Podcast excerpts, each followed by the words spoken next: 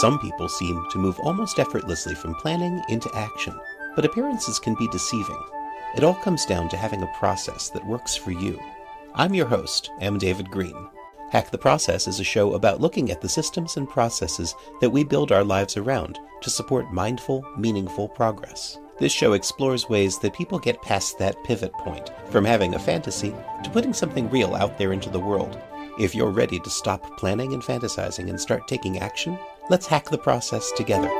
Omar Zenhom realized a semester into a Wharton MBA program that his 10 years of independent teaching experience already gave him the background to teach people what they really needed to know to run a business. His popular $100 MBA podcast now has close to 900 episodes, and it's helping to grow the audience for his library of business training materials. Along the way, he realized he needed a better tool to host his online classes, so he developed the Webinar Ninja service to scratch his own itch and turned it into a software as a service business by popular demand.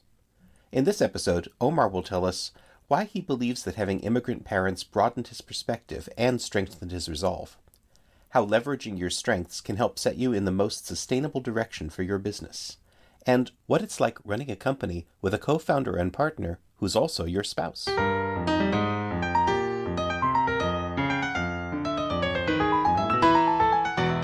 So today I'm talking with Omar Zenhom. You might be familiar with his $100 MBA, or you might be familiar with him from Webinar Ninja. Omar, how are you doing today? I'm doing well. How are you doing, David? I'm doing great, and I'm, I'm, excited to talk with you. I was curious. You started with the $100 MBA, and then you went into Webinar Ninja, but I know you've got a long background. Where did you go from $100 MBA to Webinar Ninja? Well, I've been a, uh, a webinar user for some time, and I was doing webinars for our community at the $100 MBA.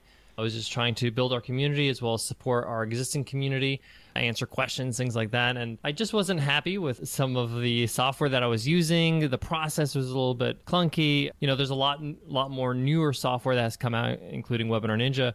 But at the time, this is back in 2013. You know, it there was a lot of moving parts. There's the video engine, and then you had different software for landing pages, and then you had different software for the chat, and it was almost too much trouble than it was worth. But I continued to do webinars, and I just sat one day after a webinar. I was like, wow, this is a lot of work to put it together. There's got to be an easy way to do this. And I thought to myself, is there any way I can like automate this process somehow or, create some th- sort of solution? And I was just thinking about my own self, just so I don't have to do the work over and over again every time I run a webinar. I just decided to try to create something for myself. At the time, it was a WordPress plugin very simple thing. I hired a developer to help clean up my code a little bit. I'm not a coder myself. I'm just self-taught. Uh, I needed somebody to kind of clean it up for me, and and then I just started using that for my webinars. And my attendees were like, "Hey, what are you using for this webinar?" I was like, "Oh, it's just something I put together just to make things easier for me." And they're like, "Well, can I buy it?" And I thought, uh, "Give me give me some time to put a sales page together." It was funny because I wasn't expecting it because I was just scratching my own itch. But then when I spoke to my uh, co-founder and partner Nicole, I was like, you know, do we want to try this out? Do, is this worth even doing? I mean, is, this, is is there any business in this? And she was like, well, let's let's let the market decide. Let's see if anybody buys. Let's see if we can take some pre-orders. And we did that. We opened it up for 150 people. We said, hey, we're going to be creating this software. You guys will have early access. This is how much it costs. It was a really good deal for them, and and uh, we sold out in 48 hours. And they're like, okay, there is a demand we opened it up again for 100 users after we released the first beta, and that sold out in 24 hours. And they were like, okay, I think we might have something here, and we may want to double down and, and develop it out. It's great when the market gives you such a clear signal. Although I know getting into software as a service is sometimes very challenging for people. Definitely. For me, it's been the biggest business challenge. And that's why I enjoy it so much, is because it's it's allowed me to grow so much because the challenges are so great. And as you develop, as you grow in a, in a SaaS business, you realize it's all about not only a quality product, but it's also the service. It's software as a service, and people want to make sure they feel supported and that you have a great team behind you that's that's going to help people out as they as they become members. So for me, it's it's more than just a product. It's also supporting those those users to make sure they win with webinars. It's one of the reasons why I'm really interested in the transition from the hundred dollar MBA to Webinar Ninja. Could you tell us a little bit about the hundred dollar MBA business? I started the hundred dollar MBA because I went to Wharton Business School for a semester. And dropped out because it was just dawned upon me that you know maybe I don't need to be in business school to learn business. In fact, you know it was a second career for me because I was in education for over 13 years. I was a high school and university educator. I was a middle manager. I had a department for a very long time. I had the degrees in that area. I had my master's in education. And then when I made a transition to be a full time entrepreneur, I was doing some side hustling for years, but when I became a full time entrepreneur, to be honest, I was insecure. I was like, well, maybe I need to get a you know an MBA in order for people to take me seriously. But after a semester, uh, you know, I got some advice from a professor, and I thought, you know, maybe I need to drop out and start my own thing. And I realized how many people are in that position where they they want to transition in their life, they want to learn the fundamentals of business, they want to learn about finance and marketing and sales and all that stuff that the building blocks of being a great entrepreneur, but not don't necessarily want a piece of paper or pay a hundred grand, you know, to to make that happen because they're trying to build something for themselves. So that's kind of where we came up with a hundred dollar MBA, which is a little bit of a joke, you know, that most MBAs are a hundred thousand dollars. For me, that was just a very natural transition because you know I had other businesses on the side when I was a teacher, but when I started the hundred dollar MBA, it allowed me to teach and use my strengths as a teacher. You know, a lot of people online create online courses but don't have the background in education, don't know how to put a lesson together, don't know how to put a curriculum together, don't know how to ensure comprehension for me, that was my bread and butter. You know, I taught five classes a day for 13 years. You know, so for me, it was a great transition. I was able to leverage my strengths as a teacher, and I think that's kind of where a lot of the success for the hundred dollar MBA came from. No, that'll definitely prepare you for the teaching aspect of it. But you were able to go out there and teach some really useful things that people were able to benefit from. Mm-hmm. A lot of it was just I thought what I need to do or learn when I first got started. And I just, you know, things from ideal validation to basic marketing strategies, basic, you know, sales strategies, understanding your finances, profit loss sheet, making sure that, you know, you'd be able to track your progress, things like that. So it's a great foundation and we encourage a lot of people to, to do as they're learning to and a lot of our worksheets and our workbooks in the course are practical exercises where it allows them to kind of implement what they're learning right away. And that's the whole point. The point is you know anybody that tells you that you can take a course or take some sort of program and you leave and you're ready to launch the next billion dollar company is lying to you. You know, you need to figure out what kind of entrepreneur you're going to be. You need to know some fundamentals, but you have to go out and do the work.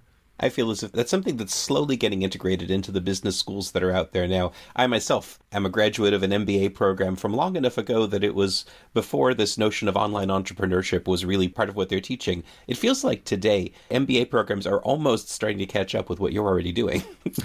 well, hopefully. I mean, that's good news for everybody. I mean, I think the more practical it could be. I worked in education. I was a you know middle manager at a university and the thing is that there's a lot of bureaucracy. I mean, it's very hard for these institutions to stay abreast with the with the market because a lot of their assessments are created by other other companies and they have contracts with them for three to four years. So it's very hard for them to change the curriculum on the fly when they have a contract with the assessment body. And that's very common practice in education because it is a business. Private education is a business. I would like to see them to be more flexible because business changes dramatically in the last five years, last four years. If you think about it, mean, if you're doing your MBA and it takes two years to finish your MBA, what you learned the first day may be obsolete the day you graduate. It's true in so many fields these days. You mentioned that you've been doing side hustles while you were teaching as well, so it sounds like you've kind of got this entrepreneurial spirit that's kind of built into what you've been thinking about all along. It's funny they say that because I didn't realize that until later in life. You know, my father, his second career was in sales, and he was a very good salesperson, you know, and he was in car sales, uh, luxury automobiles, and that's typically what people think of when they think of a salesperson. And for me, that's just my dad. And I used to go to work with my dad when I was younger. I used to wash cars at the wash bay when I was my first job when I was 13. And I learned a lot just by watching him. But I never, when I grew up, never thought I was going to be an entrepreneur or in sales. I actually was trying to be as conservative as possible because I saw the, you know, the instability of being in sales. You know, one summer we're having vacation at Disney World, the next summer it's the backyard, right? So for me, I grew up and I was like, well, I don't want to be a doctor. I didn't want to go to the military. So for me, I was like, okay, and those are respectful paths. But for me, I, I said, I think I could be a good teacher, and everybody needs an education, and that's a stable job, and that's how I got into teaching. Is I actually was trying to deny that kind of part of my life. Funny enough, I think some of that stuff seeped in just being around it. And then when I was in teaching, when I was teaching, I was always interested in seeing is there any way to kind of make any extra money on the side? Teachers don't make a lot of money. and the internet came about and i started to really learn about you know technology and, and the online space. I started learning how to build websites and around 2000 i would say 99 2000 and i just started dabbling into it. I remember having a yahoo store and then an ebay store and building some small arbitrage businesses and then and then slowly i started to pick up and try to do something a little bit bigger a little bit bigger. And for me it was just curiosity as well as just when you make that first dollar that's not your paycheck it's a little bit different. It's like wow okay the sky's the limit here. Like uh, can i make more than two dollars? Can i make three dollars? Can i make four dollars? And then it's just like it just becomes like a personal challenge I know, and it's amazing when you find yourself in a position where there are people out there buying your products who are complete strangers to you. They don't know who you are, and yet they want what you what you have so much that they're willing to send you money for it. So you were building little things on the side online. Was uh, online the way that you started with those entrepreneurial ventures, or were you doing other things as well? So one of my larger businesses that I had before I started the hundred dollar MBA was a clothing line. I had a custom tailored clothing line for men, where people would order their custom tailored shirts. They would do self measurements. We'd have a guide to do that, and we would create a custom tailored shirt for them and send it to their home. That was, I would say, a, a mix of physical products, a physical business, because we had, you know, our own workshop where we had our tailors as well as we had warehouses across different countries in order for us to fulfill the product properly and cut on shipping costs and all that stuff. For us, it was a lot of fun because I got to have a taste of a physical business where I'm selling physical products and dealing with returns and exchanges and, and going to trade shows and all that stuff and talking to customers.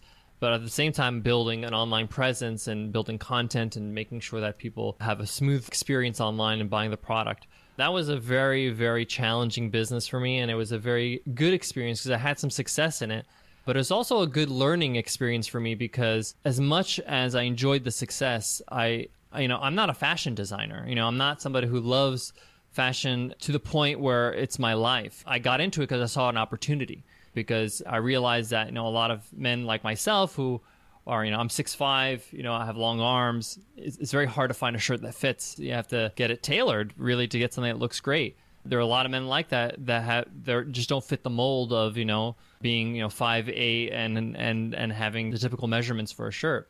So I just jumped on an opportunity. I saw an opportunity in the market. I said, "Wow, this is a great opportunity. Let me see if I can do it." I had a minimal viable offer. I, I created a few samples. I sold them to some of my friends and family and then that kind of snowballed into to a larger business. But at the end of the day, I sold that business because my heart wasn't into it. At the end, even with the success, I was like, okay, I want to do something that you know I feel like is my calling, and this is not really. I didn't feel like this was going to be my legacy, so I just I kind of decided to let it go you did not choose the easy path in starting a business like that.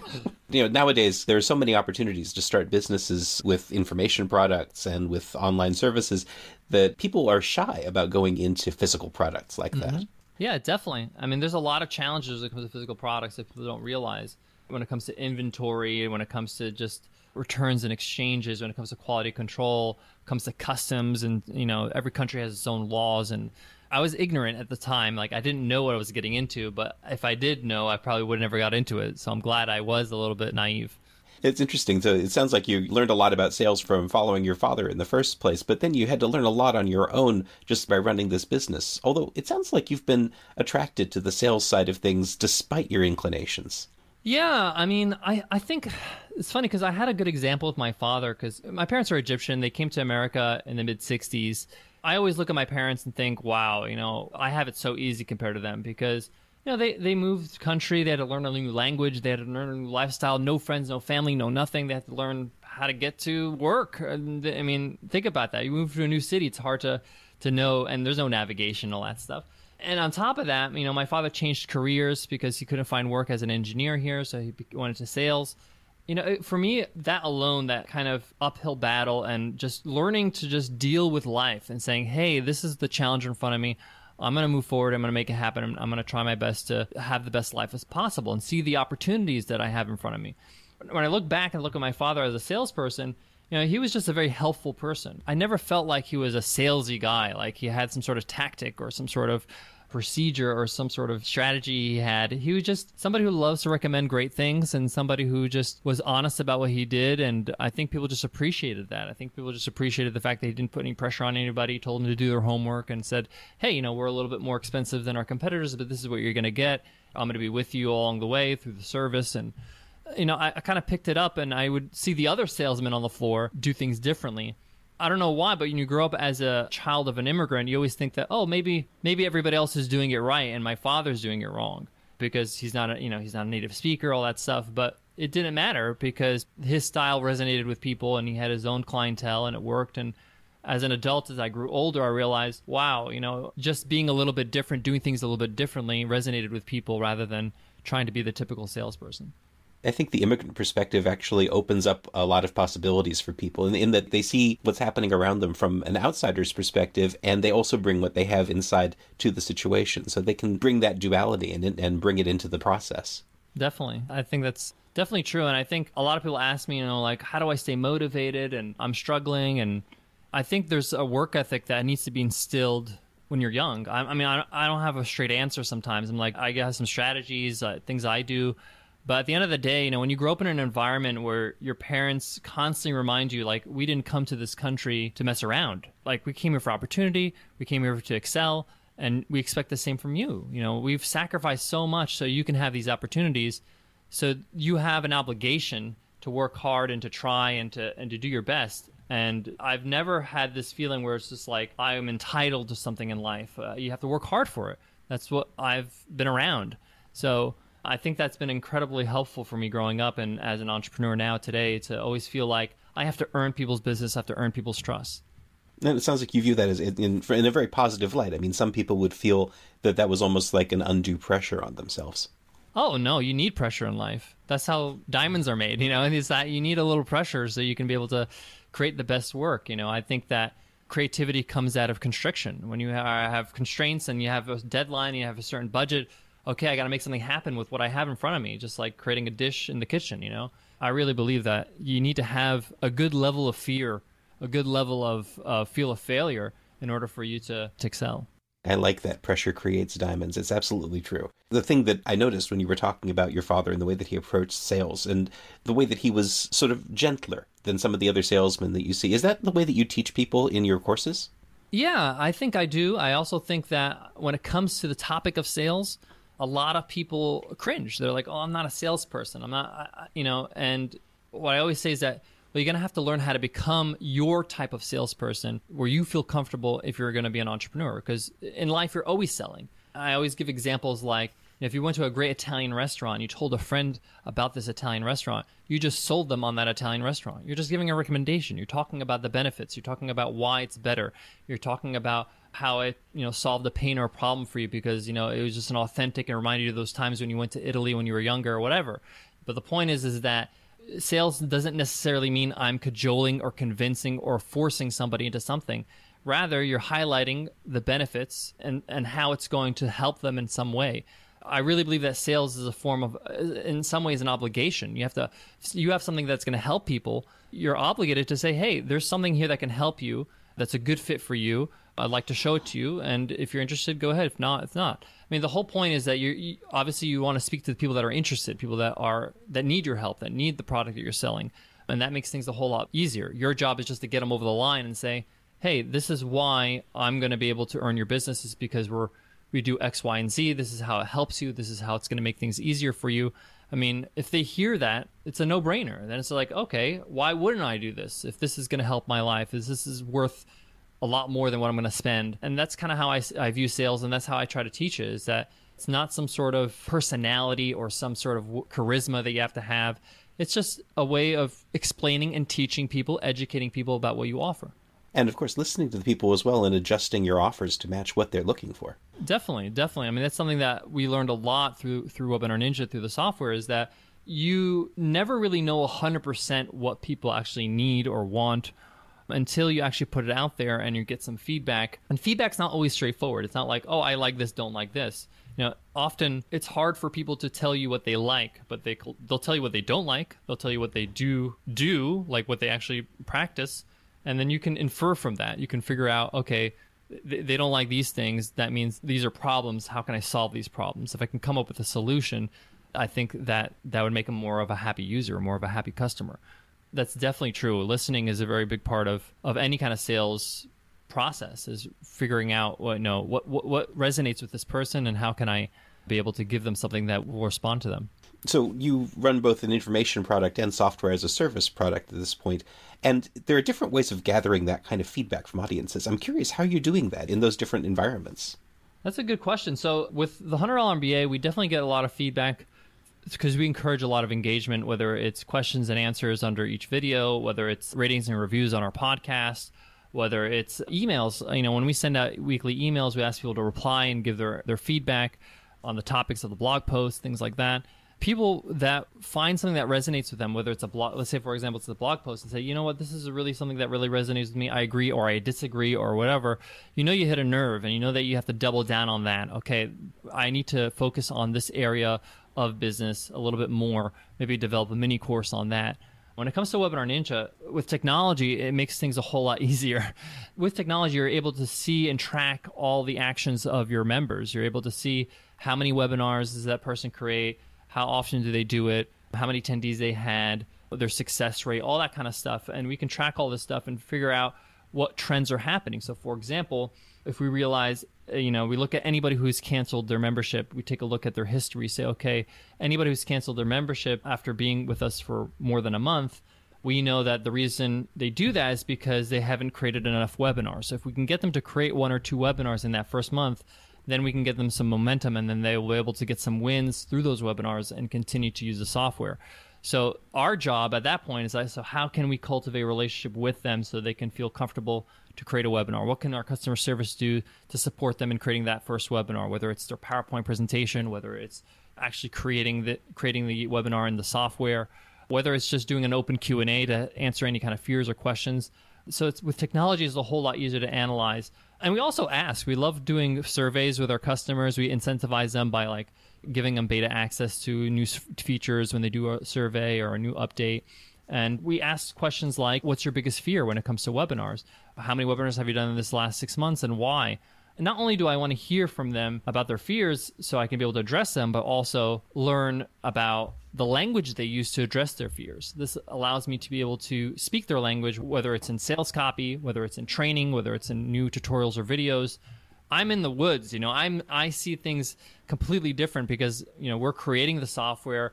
I know webinars inside and out, which is quite a challenge for me, not only because I, I need to make sure that I'm speaking the same language as my users, but also when you hire somebody new to your team, like you have to orient them on the whole world of webinars. Hey guys, this is what webinars are and and you can't assume anything. You have to constantly see things in their perspective. So running surveys really helps with that as well. It sounds like that feeds into both the way that you document the product internally and also the way that you market it to people. Yeah, definitely. 100%. I mean, I have like a, a, spreadsheet with just phrases of what people respond to in some of these surveys. And I, I refer to them. And often, if I see a phrase be repeated, you know, three or four times, Nicole and I think, okay, let's let's shoot a video, a tutorial on that for our blog. Let's shoot a video on choosing the right mic for your webinar. Okay, a lot of people are asking questions about that. They're worried about you know not sounding properly on the webinar, so that's a good topic. Let's do a kind of a deep dive video on that and address these issues, and then offer that to our customer service team to let them know that hey, we just shot this video. If you get any questions or, or anybody's wondering about this, you know, make sure that you give them this link. So even though Webinar Ninja is a software, yeah, part of it is education as well. Part of it is also providing them with the training so they feel comfortable enough to be a webinar ninja, what we call. People are confused, I think, about about webinars and the way that they're used effectively. A lot of people sell information products through webinars, but I don't think webinars are exclusively for information products, are they? No, they're not. I mean, some people use it for their own practice. Like we have a whole bunch of like small business owners, like lawyers, doctors, consultants, and they use webinars as a lead gen, like uh, real estate agents, where they they'll have a webinar with maybe like uh, 15, 20 people that are interested in a property They'll have a webinar beforehand because sometimes these properties, like one of our users some of these properties are really exotic properties worth millions of dollars in foreign locations like the Amalfi Coast or something like that, right? And and before they want to fly out and see this property, they'll do a webinar and they'll they'll use their webcam and they'll show the property around and they'll talk about the property and all that stuff and and also talk about, you know, some of the things to weed out these prospective customers and get people that are really interested to come and fly out and do that and see the property and auction on it. We have doctors and lawyers that do consulting, psychologists that do consulting. We have people that do meditation practices online as well. We have software companies that use us to do demos for their clients. So yeah, I mean, webinars are a great teaching tool as well. You know, we have people that use it to do language lessons. that teach Chinese to other people across the world, which is great because it's one to many and they can have a classroom of 30, 40, 50, 100 people, no problem. People that can ask questions and they can assign homework and all that stuff. And it's fun because once a month I'll take a look at some of you know some of the webinars that have been done in the past month, and uh, it's just great to see all the variety of, of markets. It's nice to hear all of these opportunities are opening up for people, and the technology makes that possible in ways that I don't think was before. And now that people can reach out across the world with new ideas, it actually it, enabled also the hundred dollar MBA program in the sense that you could, as a teacher, find a way to take what's normally a low paying profession and make it something that can earn you an income. Definitely. I mean, for me, when I learned about webinars, I was blown away as a teacher. Just as my experience as an educator, I was like, what the? I could teach anybody, like, my whole experience is teaching people in a room, you know, like teaching students, uh, 30 max students in a room or something. And I was like, wow, I have the opportunity to teach thousands of people if I wanted to.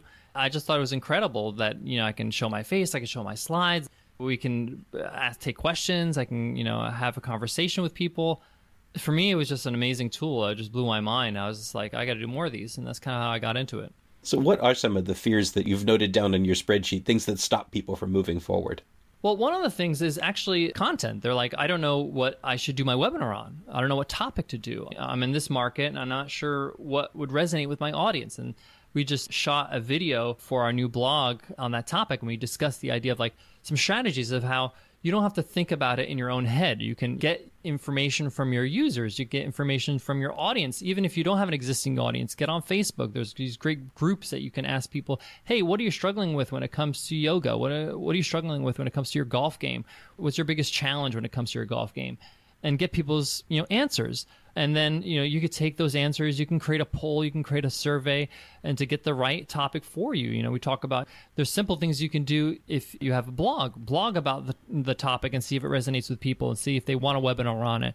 And then from there you know we talk about how to create a create an actual workshop out of that topic and how to reframe the title so it's a little bit more eye-catching and it solves a problem rather than just five tips for golf. You want to be a little bit more specific and say beat your boss the next time you're out on the golf course with these five great tips. You know, you're really getting really specific people, specific pain. And for us, you know, that was a big fear for people, or big kind of obstacles. Like, well, I want to get started, but I'm not really sure what should I teach. So we want to kind of address that issue. Some great techniques to get you started. Another great way that I highly recommend people in terms of coming up with a topic is to run a Q&A webinar. Your first webinar can just be ask me anything and people can ask questions and all that stuff and you can get some great topics from these questions, questions that really resonate with the crowd. You can jot them down and you know with our software you, we record all the questions and you have them saved in your system so you can refer them later. So it's really a good way for you to get some great topics for the future. And even if people ask you questions you can't answer immediately, that's okay. You could say, "Hey, I need to look into that. I want to give you the best answer for that." I'll get back to you. And you can email them later on once you've done your research. So it's definitely a, a, great way to get great topics. I mean, other fears are just like, you know, when it comes to the technology, what's a good webcam? What's a good mic? Some people overthink it a little bit too much. And we talk about, you know, like the most difficult thing about doing a webinar is doing a webinar. You have to just do the first one, you know, and that's why we encourage you to do like a very low pressure Q&A webinar as your first one when people join Webinar Ninja, one of the things we do is we send an email out from customer service that says we assign them a Webinar Ninja expert, and they tell them, hey, you know, this is I'm so and so, and I'm here to help you out with your first webinar. If you have any questions, let me know. Here's some great tutorials, and we just want to encourage them just to create their first webinar. So these are some of the fears that people have, and we're trying to address them one by one.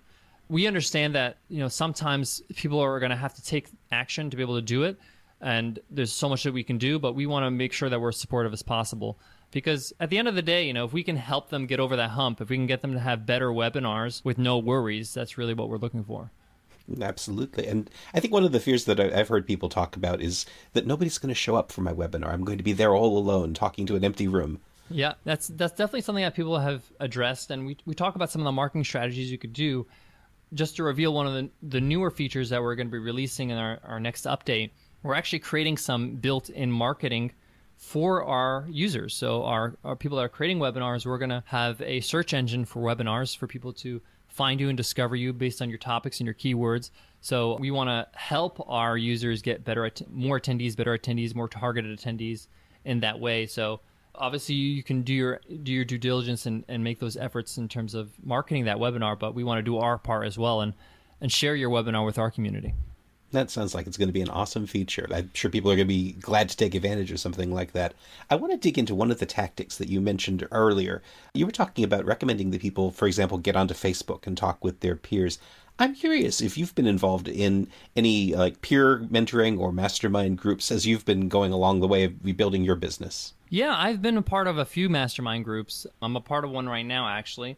It's definitely helpful, but my advice would be understand that you shouldn't be in a mastermind group for for for that long. I've been through a few because you want to keep on progressing and you want to be around people that will encourage you that maybe are a little bit ahead of you in some ways or can offer a certain perspective. It's very rare to be in a group where everybody kind of moves and grows at the same time. You know, often people will grow at different paces. So I've been a part of really helpful groups. I think it's just great to be able to get some fresh perspectives, some great feedback. Also, I think it's also a great opportunity for you to help other people and to give back and to just get somebody's back and to support them, whether they're launching a new product, whether they need feedback on, on an existing product, whether they're just, you know, maybe frustrated with their work life balance or whatever it is. It's good just to help other people and get their back because one day you're going to need their help. I think it's just a great relationship builder as well. But I definitely think it's it helps to be around people that are a little bit ahead of you. Growing up, even as you know, my, when I was early twenties, all my friends were older than me because I just felt like there's so much more to learn from somebody who's older than me. There's so much more experience they have that they've been through this already. Maybe I can learn something from them.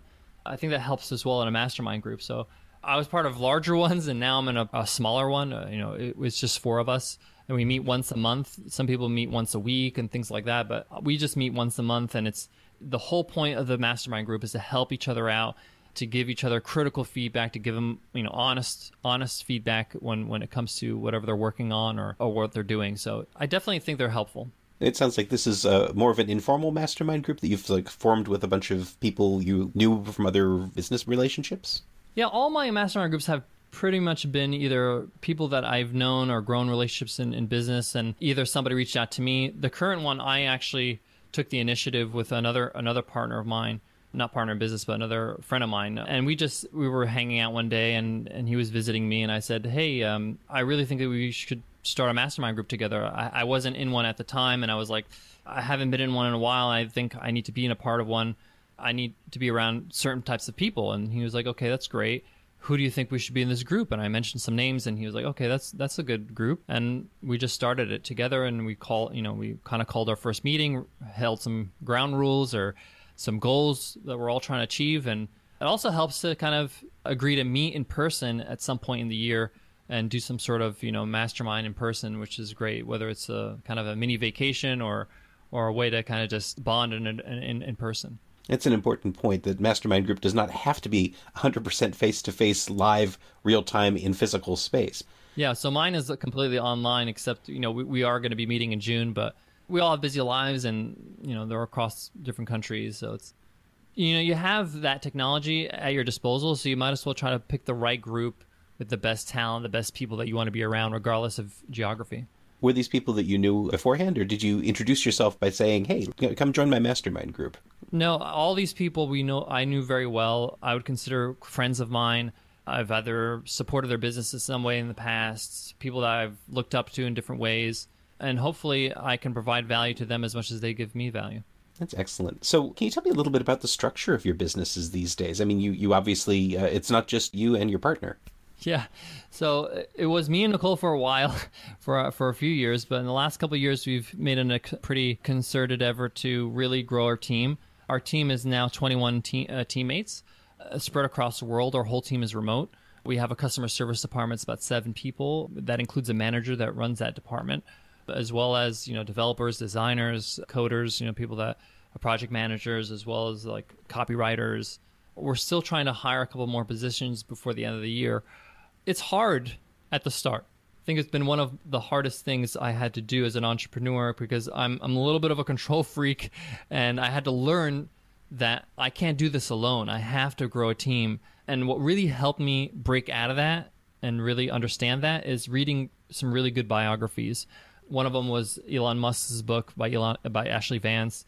The other one was Shoe Dog by Phil Knight, the founder of Nike these people built incredible businesses because they made it a priority to, to bring on the best talent. They realized that, hey, I can only do so much. And I remember when making that first hire and then the second hire and the third hire, that started to ease up a little bit and realize, hey, you know what? These are great people I can trust. These people are going to be able to do the, you know, the job well. I'm realizing that we don't want to grow too big. You know, Nicole and I kind of have the idea of we want to keep it to under 30 employees just because that's, we want to be able to know everybody by name and, and they're family to us. We'd like to keep it as personal as possible. And we're happy with, with that kind of team. And we believe there's so much you can do with that kind of size of team. For me, that's been a great experience. The whole experience of hiring people. And, and often, you know, sometimes you have to let go of people. Sometimes you fire people, they're not a good fit. And you realize how to hire better because of that. You know, like how to screen better, and how to make sure they're a good fit before you hire them, and that's been a great experience. Firing is such a painful process that it forces you to learn how to hire well. definitely, definitely. I mean, there's so much you can do to to do that. And often I realize that you have to take your time a little bit more when it comes to the hiring process, the screening process. And sometimes when it's in an area that you are not an expert in, like technology, like, you know, if I'm hiring a front end developer, that person's a tech whiz in that area, like I'm not able to evaluate him as as well as I'd like to. And one of the things that we do is, you know, I, I get my lead developer to help me with those interviews sometimes to help me out, but as well as sometimes I can't make a decision. Like I have three candidates that are really good, so what I do is I hire all three of them, and I say, you guys have two weeks to work on this small portion of the project. In those two weeks, whoever has the best work will have the position and I pay all three of them. It's it's you know it's a little bit of an expense for two weeks, but you know for sure you get the best talent and the best fit culturally as well. So and they understand what they're getting into before they do it, and that's really helped in areas that I'm not a super expert in. Contract based test projects are an excellent way to get people on board, especially when it's an area that you're not as familiar with. So I'm curious about the, the challenges you've come up against, in particular, managing a distributed team and what tools you've used to make that possible. Yeah, so it's definitely a challenge. There are these advantages of having an office and everybody's right in front of you and you're able to manage by walking around and seeing what they're doing. But there are some major advantages as well as having a remote team because with a remote team, I'm able to hire the best talent possible in the world, and this, which is great. But at the same time, you know, you you have to give them some, you know, leeway. You got to give people a little bit more responsibility as well, a little more autonomy because you know, they're on their own time zone, their own time clock, and all that stuff. And I'm fine with that because for us, we're all about results. We're all about getting the job done. As long as they get done what they need to get done in the time they would like, we're fine with that. Some of the tools that we use is Slack, which is the tool we use to communicate as a team because, uh, you know, we're global and there's we have people in Russia, we got people in Poland, we got people in the Philippines, we got people in the States. So it's a great way for people to leave messages, communicate with each other, share files, things like that. Speaking of files, we use Google Drive a lot. So Google Drive is something that we use to share our files or documentation or procedures or things like that. When it comes to project management, we like to use a couple of tools. One is called Trello, which is a, is a free project management tool, as well as using something called Meistertask. This is just a little bit of a more same thing as, as Trello, but we use it for our design projects for UX and UI because it's a little bit more visual. We could see things at a glance. So these are some of the tools that we use. We do a lot of video conferencing. We use Webinar Ninja for that. So we big surprise there. yeah. So we just use. I usually do a once a week meeting online for a department. So like we have a meeting this Wednesday with our, our development department where we all get together. It's very important for people to be on the same page, and you can never over communicate when you have a remote team. So it's good to just kind of like, hey, this is because people are working on individual projects or they're working on different parts of the project. They're like, okay, this person is working on this page, this person is working on this back end part of this part, you know, this part of the project. And it's good to know what everybody's doing. So, like, hey, I want to make sure that I get my part done so you're ready in time, so there's no lag time, and It's also good just to have good camaraderie. And Nicole and I do plan to have an annual conference just for the team where we, we all meet in one location and have like a little bit of a celebration. You know, we're going to have to figure out serving our customers in that time, but but we'll do some shifts or something. So Makes sense. Where are you physically located, by the way? So we were in San Diego for some time. We recently moved to Sydney, Australia. So we, we moved the whole business here. Nicole, my partner in life and in business, is from Sydney. It's been an interesting transition being in this part of the world. It's been better for me in terms of time zone because a lot of our teams in Europe as well as Asia, and it's been uh, a little bit easier for me to communicate than when I was in San Diego because you know I'd have to stay up late to to catch them and things like that. So it's been a good transition, and it's great for business here in in, in Sydney. Yeah, I, I was going to ask you about that because uh, you know managing a distributed team that's global. I was curious what your routine is like. What does your day process look like? Oh, that's a good question. First thing I do when I wake up in the morning after my breakfast is I take a look at my list of to dos. I usually try to write my to dos the night before. It's literally paper and pen, and um, I just list all the things I have to do. And this list doesn't just come out of thin air. It's a list that comes from a year long planning that gets broken down to a monthly planning. So I kind of know what I need to do for each week and each day. And I list down and I carry over things that I didn't do from the previous day and all that stuff. So in the morning after breakfast, I take a look at that. I see what I have to do, and I always work on production first. So anything that has to do with producing any kind of content or creativity, so I will record our podcasts in the morning. I will write blog posts in the morning. If I have to do any kind of creative work, whether it's like creating a page on the website, you know, page copy, things like that, I like to do as much production as possible in the morning to get you know my best energy out in that and then i usually do any kind of consumption whether that's meetings or reading emails or uh, responding to the team in the pm after lunch and that allows me to kind of just make sure that i get the stuff that helps the business out first. The priority is to make sure that you know production's out first, and then consumption, reading, and and, and following up with people I could do when my brain is not hundred percent. Where does the self care routine fit into something like that? Oh, definitely. So Nicole's been very good with her health, and she's really helped me a lot with that in terms of making it a priority. You know, like I've I've never been like out of shape in my life, but I've never kind of made it a huge priority in my life after I was you know out of college. I just kind of hit the ground running and started working. Now I'm an adult and you know, all that stuff. So, but now in this past, I would say six months, I've made it a priority where I've gone to the gym four times a week, as well as I play in a basketball league, like a, just a friendly league once a week. And on Sundays, I play pickup ball with my friends here. I try to incorporate exercise as much as possible, if not daily, every five to six days a week, because it just allows to keep your mind sharp. But it also allows me to kind of have some time to listen to the things I want to listen to. So when I go to the gym, I love listening to audiobooks on Audible. I love listening to interesting podcasts and founder stories, things like that that inspire me or give me insights in different ways. It gives me a chance to just uh, reflect and I like to walk to the gym or walk to where I'm going just so it gives me a chance to get into that zone before I get into the gym before you know if you're if you're driving everywhere it's kind of hard so that's been a really good routine I've been doing and it's allowed me to stay in shape and stay sharp it sounds like having a life partner who's also a business partner has been beneficial to you. Oh, definitely. 100%. It's been great because it's not always going to be rosy. She'll be frustrated with something in the business one day and she'll be down and I'll have to pick her up and then I'll be frustrated and she'll have to pick me up, which is great, you know, as long as we're not both down at the same time. but it's great because I completely understand where she's coming from. She understands where I'm coming from. There's a little bit more patience and tolerance because of understanding the positions we're in and the responsibilities we have and and what you're working through.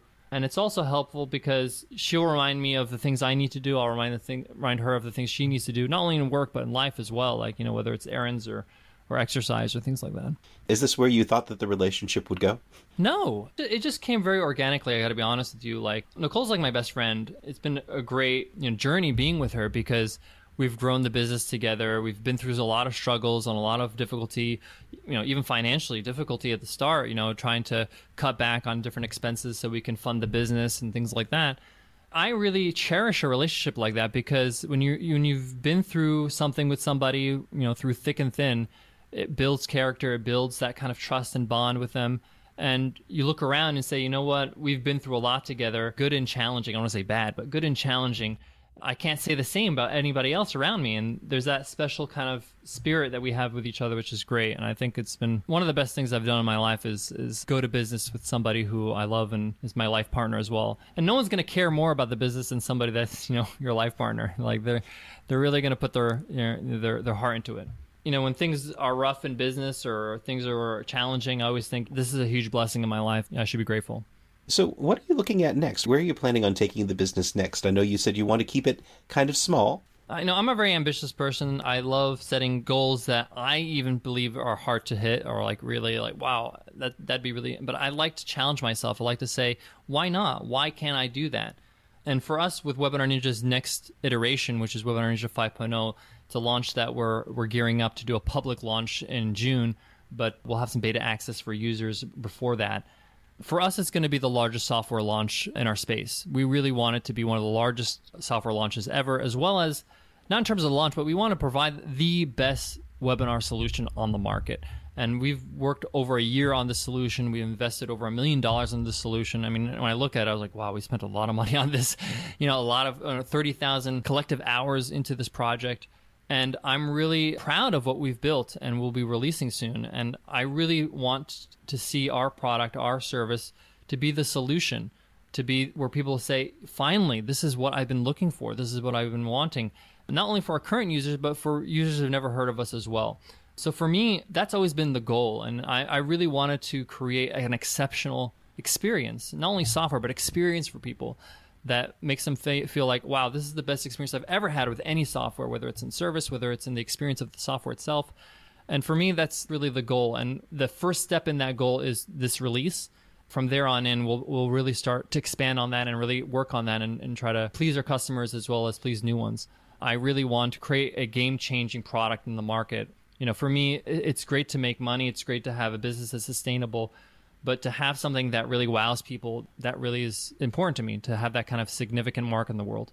We were talking about how the world is changing very quickly and people going into new careers are facing completely different challenges than they would have been facing two years earlier if they'd gone into the same career. If you were starting over right now what would you be going into and how would you be approaching that? Like completely over at like starting from college? Well let's assume that you still have your partner okay Oh, good question. Um, one of the best things I've ever done was create consistent content that I'm proud of. So the show, the Hundred Dollar MBA Show, our podcast, you know, we have over 865 episodes. We've done a great job with that show, and for me, it was a great practice to force myself to doing that daily podcast and cre- creating a great, valuable lesson every single day on business.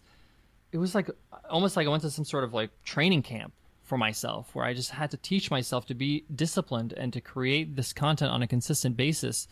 And for me, I think that would be my first advice to myself is, you know, just try to help people with good content and try to be consistent with it. You know, tr- let people know that you're you're not going to give up on them, that you're going to continue to provide good content and help them out through whatever they're going through in their business, whatever stage they're in. And for me, that was very helpful. Like even though it's it's helped so many people, the show has helped so many people. But for me, it's been so helpful and a great practice because it forced me to have a little bit more uh, resilience and and realize that hey, if you want to see something happen or grow, it takes some time and it takes consistency and perseverance and and that's been a great exercise and I would definitely recommend anybody who's getting started to do that some sort of whether that's blogging you know twice a week or whether that's creating a video or whatever it is the consistency of it it really builds character because a lot of people don't realize like when it comes to podcasting and you know this as a podcaster or whether it's a video show on youtube or blogging you know most people don't make it out of the first five or ten iterations whatever five or ten episodes or five or ten blog posts because it's just it's hard work. And a lot of people just never get into the routine of saying hey you know what? I'm going to commit to this and it has to be done and see it as like a debt i have to pay to my audience and i think that by by doing that consistently it's been really helpful so creating consistent content is very important being a part of the community you're trying to serve is very important. Like I think one of the advantages I've had with Webinar Ninja and, and the Dollar MBA is that you know I'm my first client. Like I I was somebody who wanted to learn business and learn the fundamentals without going to business school. I'm a person that wanted to do webinars in an easier fashion, something that would be easier to do as well as be a better experience for my attendees. You know, so if you understand and are a part of that community, you're going to have a, you know a leg up And the last thing I would share is you have to leverage your strengths. I have, you know, a lot of people would email me and say, "Hey, you know, I'm an entrepreneur now. I left my career, and I asked them like, "What would you do? What you do before?" Like, "Oh, I was a computer developer." I was like, "Oh, great, that's awesome." So, what are you doing now? I'm a life coach. I'm like, well, "So why? Like, why are you a life coach? You could be an entrepreneur and help other people hire great developers, or you know, how to give them project management tips or whatever. Use your strengths. You have some great experience, and experience can come in different fashions, can come in different ways. You know, like if I was going to go into the travel industry, right? I would probably choose a particular country. My niche or my focus wouldn't be, hey, travel to North Korea. It would probably be Egypt because I've been to Egypt a whole bunch of times. I speak Arabic. I understand Egyptian culture. I have a leg up. I, I've never been in the industry, but I have some experience given my background. So why am I going to go into something that I don't have any strengths in? I don't have any. And I felt that way. That strategy has really helped me a lot throughout my life and throughout my business career, especially with the $100 MBA show because our show is it's a teaching podcast where I teach lessons. And when I launched that show, you know, beforehand I had another podcast that didn't do so well. And a big part of it is because I didn't leverage my strengths. You know, like I looked at the business category and saw all these great podcasts at Tim Ferriss and this and that and the other guy and uh, you know Pat Flynn who started back in 2006 and Art of Charm 10 years ago and all this stuff and I was like how am I going to compete with these people you know like you got to get real with yourself and I thought you know what no one's teaching I'm a teacher I'm going to do something a little bit different. I'm going to try to teach in my lessons. And I know that I have a competitive advantage with that because none of these guys have teaching degrees and haven't been ta- teaching as much as I have. So again, try to see what your advantages are, leverage them in your business, and that should, you know, give you some competitive advantage. I love that. So going to your strengths and disciplining yourself to be consistent and scratching your own itch. It, it really seems like a valuable set of guidelines there. Definitely. I'm sure people who are listening to this are going to want to find out more about how they can get in touch with you and find out about your projects and your programs. How can people find you online? Sure. So I'm most responsive on Twitter. So my handle is the Omar Zenhom.